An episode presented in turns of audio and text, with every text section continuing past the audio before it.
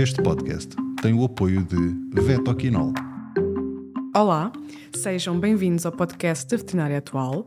O meu nome é Joana Vieira, diretora editorial da revista Veterinária Atual. Neste episódio vamos destacar a dermatologia, perceber em que ponto se encontra a investigação, as áreas que têm assumido um maior desenvolvimento e de que forma podem ajudar a diminuir o tempo de tratamento, proporcionando resultados mais rápidos. Benéficos, claro, para o tutor e para o seu animal, como é evidente, mas também para o veterinário que acaba por poupar tempo nas consultas e, uh, consequentemente, também terá aqui um impacto na fidelização uh, dos seus clientes. À conversa vamos ter a médica veterinária Carolina Mesquita, que se dedica a esta área da medicina veterinária. Olá, Carolina. Olá, Joana. Muito obrigada. Eu, por... Não, eu é que agradeço Muito a oportunidade de estar por, aqui. por estar aqui uh, à conversa com a veterinária atual. E vamos começar uh, com o seu percurso profissional. Fala-me um bocadinho da, da sua prática clínica e o que tem feito até ao momento. Certo. Então, eu fiz o curso de medicina veterinária e rapidamente entendi que não podia ficar por ali. Para mim era uma dor de cabeça porque via os casos a entrar e na, custava muito não chegar a todos os lados, porque é difícil ser-se bom em todas as áreas, não é? Claro. Então decidi, eh, tive a grande sorte, em, enquanto trabalhava em Barcelona, de conhecer o Dr. Carlos Vic, que é uma grande referência uhum. em, em dermatologia veterinária, e comecei a seguir as consultas dele. Eu digo sempre, a nível anedótico, que fui para a dermatologia exatamente porque não percebia nada. Para mim era uma dor de cabeça cada vez que entrava um cão, um gato com problema de pele. Era terrível. Uh, córticos, antibióticos, parecia melhor, passado duas semanas voltava e estava na mesma. Então, quando vi as consultas do, do doutor Carlos Bico, grande, grande amigo, comecei a ver, uau, isto é que é uma consulta de dermatologia. Ah, sério? a sério. Eu disse, o que é que andas a fazer, Carolina? Exato. E justamente foi pronto, pegar na parte em que sabia menos para começar a dedicar-me. Isto é, quanto mais se, se, percebe de uma coisa, mais se gosta, e quanto mais se gosta, mais se, se, se dedica uma pessoa. Claro. Exatamente. E mais estuda e se debruça sobre, sobre esse tema. Então, desde essa altura, ou seja, desde já 2008, uma uhum. coisa assim, que comecei a, a, a querer enveredar sempre pelo ramo da, da, dermatologia. E em 2012, portanto, já há cerca de, de 11 anos, uh, criou a Pelo Veto, que é um serviço uh, na área de dermatologia veterinária, ao domicílio, mas que também tem aqui, uh, dá, presta aqui algum apoio às clínicas. Fala um bocadinho nisso. Eu penso que o que me fez trabalhar neste sentido foi realmente a necessidade de termos aqui mais respostas aos problemas de, de pele. E uma pessoa, quanto mais vai estudando, mais vai sabendo do tema, mais vai gostando, e quando está por si, já estamos encaminhadas. Passado muitos anos, muitos cursos, muita, muitas formações. Eu, ao princípio, comecei em Espanha, depois vim, já me dediquei totalmente a Portugal. Ao princípio, ainda andava de um país para o outro, uhum. mas isso já há muitos, muitos anos que, que acabou e sempre com mais casos, mais, mais clientes. Participo também em muitos estudos clínicos com desenvolvimento de novas moléculas e, mais recentemente, não me bastava o trabalho, filhos, etc. Ainda me pus a fazer o doutoramento para okay. me entreter. e em que área especificamente? Em células estaminais. Utilização de células estaminais para tratamento de lesões da pele.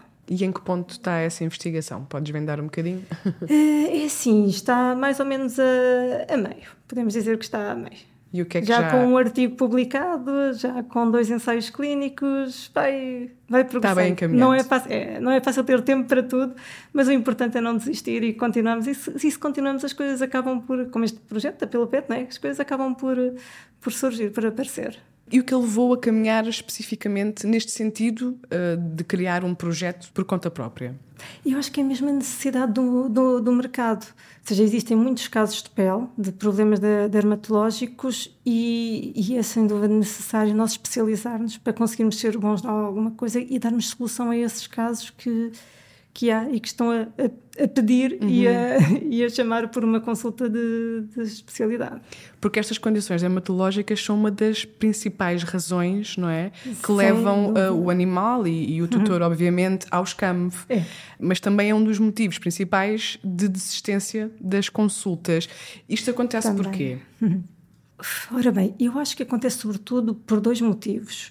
Um é a dificuldade no diagnóstico, uhum. ou seja, a pele não é fácil uh, diagnosticar.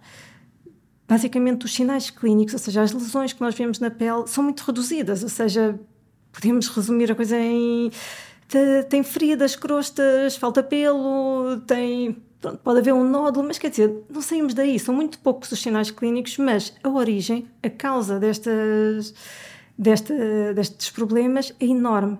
Então, se nós não atingimos a causa, se não acertamos a causa, o tratamento não vamos. Menos, o tratamento claro. E na pele os tratamentos demoram sempre muito tempo. Ou seja, não dá, ou seja, em menos de um mês nunca conseguimos fazer nada. Ora, se estamos um mês e ao fim do mês o proprietário fez o tratamento, tal e qual, já partindo do suposto que o proprietário fez tudo direitinho, uhum. não temos resultados, porque nos enganamos no diagnóstico é muito difícil depois convencer o proprietário a venha mais um mês, volte, volte cá que agora na próxima vamos acertar. Eu acho que vem muito por aí, de termos um diagnóstico certo. Outro dos motivos, eu penso que é gerir as expectativas do proprietário. Ou seja, há desde proprietários, como eu digo, assim, em menos de um mês não conseguimos resolver a coisa. E há proprietários que aos 15 dias param o tratamento porque achavam que já estava muito melhor e então decidiram que vamos, não vou dar mais o, o tratamento. O que acontece? Aquilo volta, passado duas, três, três, semanas, ai, não resultou, não resultou, não, aquilo estava a resultar, até estava, aquilo estava bem encaminhado, estava a resultar bem, mas ao parar, voltou. E outro, outros proprietários, ao contrário, ao fim das duas semanas, como ainda não viram resultados, Desistem. decidiram desistir. Ou seja, é muito importante e muitos dos problemas são crónicos e, portanto, é, é gerir as expectativas do cliente e dizer: olha, isto mesmo que não funcione nas duas primeiras semanas, você continua o tratamento porque vamos ter que fazer até um mês, ou dois meses, ou três meses. E avisar logo que o tratamento vai assim: há doenças crónicas como a alergia, que é das mais frequentes, a atopia, que é o resto da vida. Ou seja, não vale a pena estar a. a a dizer ao cliente, ah, eu vou, vou tratar, vou curar. Não, vou tratar sim, mas curar não, porque isto não tem uma cura definitiva. Ou seja, é, é um esforço é, contínuo, é, é, que leva algum tempo é também. É muito importante, muito importante, e não só o que nós sabemos que é eficaz para tratar aquela doença, mas o que é que o cliente vai poder fazer em casa. Portanto, a comunicação com o cliente é fundamental. fundamental. Uhum. E em que ponto se encontra atualmente a investigação nesta área e que, que e que áreas, digamos assim, um, estão uh, a evoluir uh, e que evidência científica é que existe?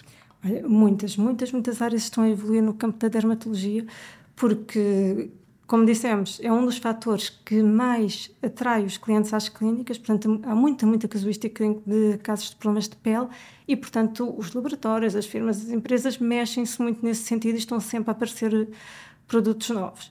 Fala-se muito em técnicas novas, como por exemplo células estaminais, que é onde estou a fazer o meu doutoramento, agora, agora mesmo, é uma das novas vertentes. Outra também é a fototerapia, a terapia lumínica, que também está a ter muitos bons resultados. Ok, e entrando especificamente nessa, nesse, nesse, nesse processo que que estava a referir, atua, esta energia lumínica uh, atua um, efetivamente, uh, quais são os seus, os seus, mecanismos de ação? Uh, bem, basicamente é utilizar a luz não é, para ter algum efeito de interação no tecido da, da pele e conseguir ter alguma influência na atividade de, da pele. Uh, a luz é emitida, utiliza-se um gel, que é um, um gel fotoconversor, uhum e a partir daí o que se consegue é um, um benefício, sobretudo anti-inflamatório e muito de regeneração dos tecidos. Então, aquilo interfere com fatores de crescimento, fatores de revascularização, repitalização do, dos tecidos e através dessa da aplicação dessa, dessa luz e desse gel conseguimos uns melhores resultados em menos tempo mas em que casos e condições uh, específicas pode de facto trazer mais resultados e ser mais benéfica? Em, em muitos, em muitos. Ou seja, em questão da, da pele, eu acho que penso que é dos tecidos onde mais se utiliza realmente esta, esta terapia.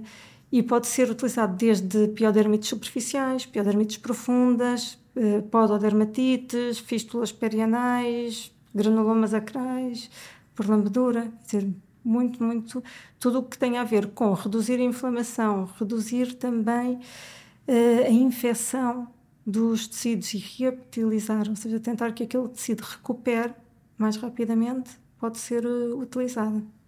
Então tem aqui um impacto, digamos assim, na, na redução uh, do tempo do tratamento, não é? Portanto, com resultados Exato. mais rápidos. Estava aqui a lembrar-me, isto poderá contribuir indiretamente também para a diminuição do uso de antibióticos? Eh, sim, sem dúvida, sem dúvida, sim. Sobretudo, temos aqui que distinguir duas coisas. Uma, por exemplo, imagine, tenho uma piodermite profunda e então aí a própria radiação não vai chegar nos estratos mais profundos da, da pele e não vou conseguir, e nesse caso, tenho que utilizar antibiótico numa piodermite profunda.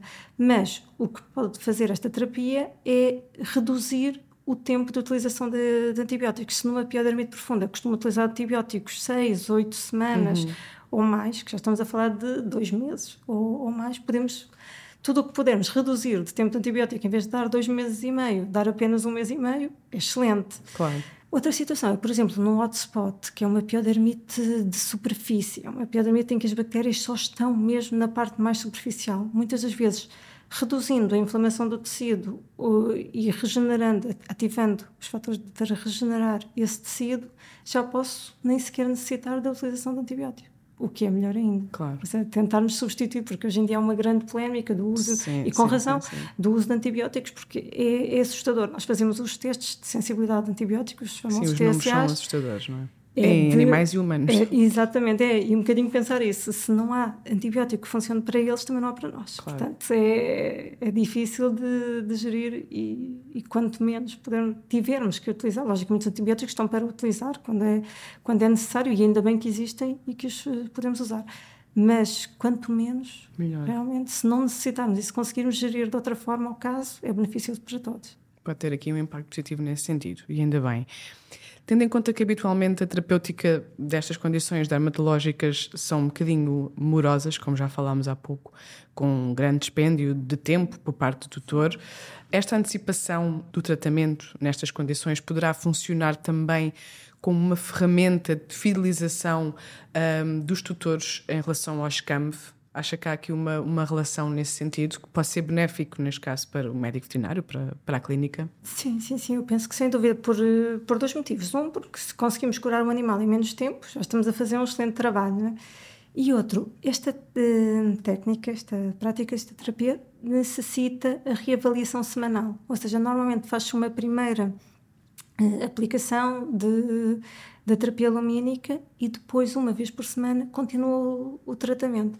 E esta reavaliação semanal ser muito bem para tal gerir aquelas expectativas do, do cliente de está melhor, está pior, convém sempre tirar fotografias. Uma coisa que, que faço muito. Uhum para realmente ir mostrando ao cliente que às vezes que ele, ao ver todos os dias em casa, não se apercebe se o animal está a melhorar, porque continua com a ferida, continua com, com a lesão.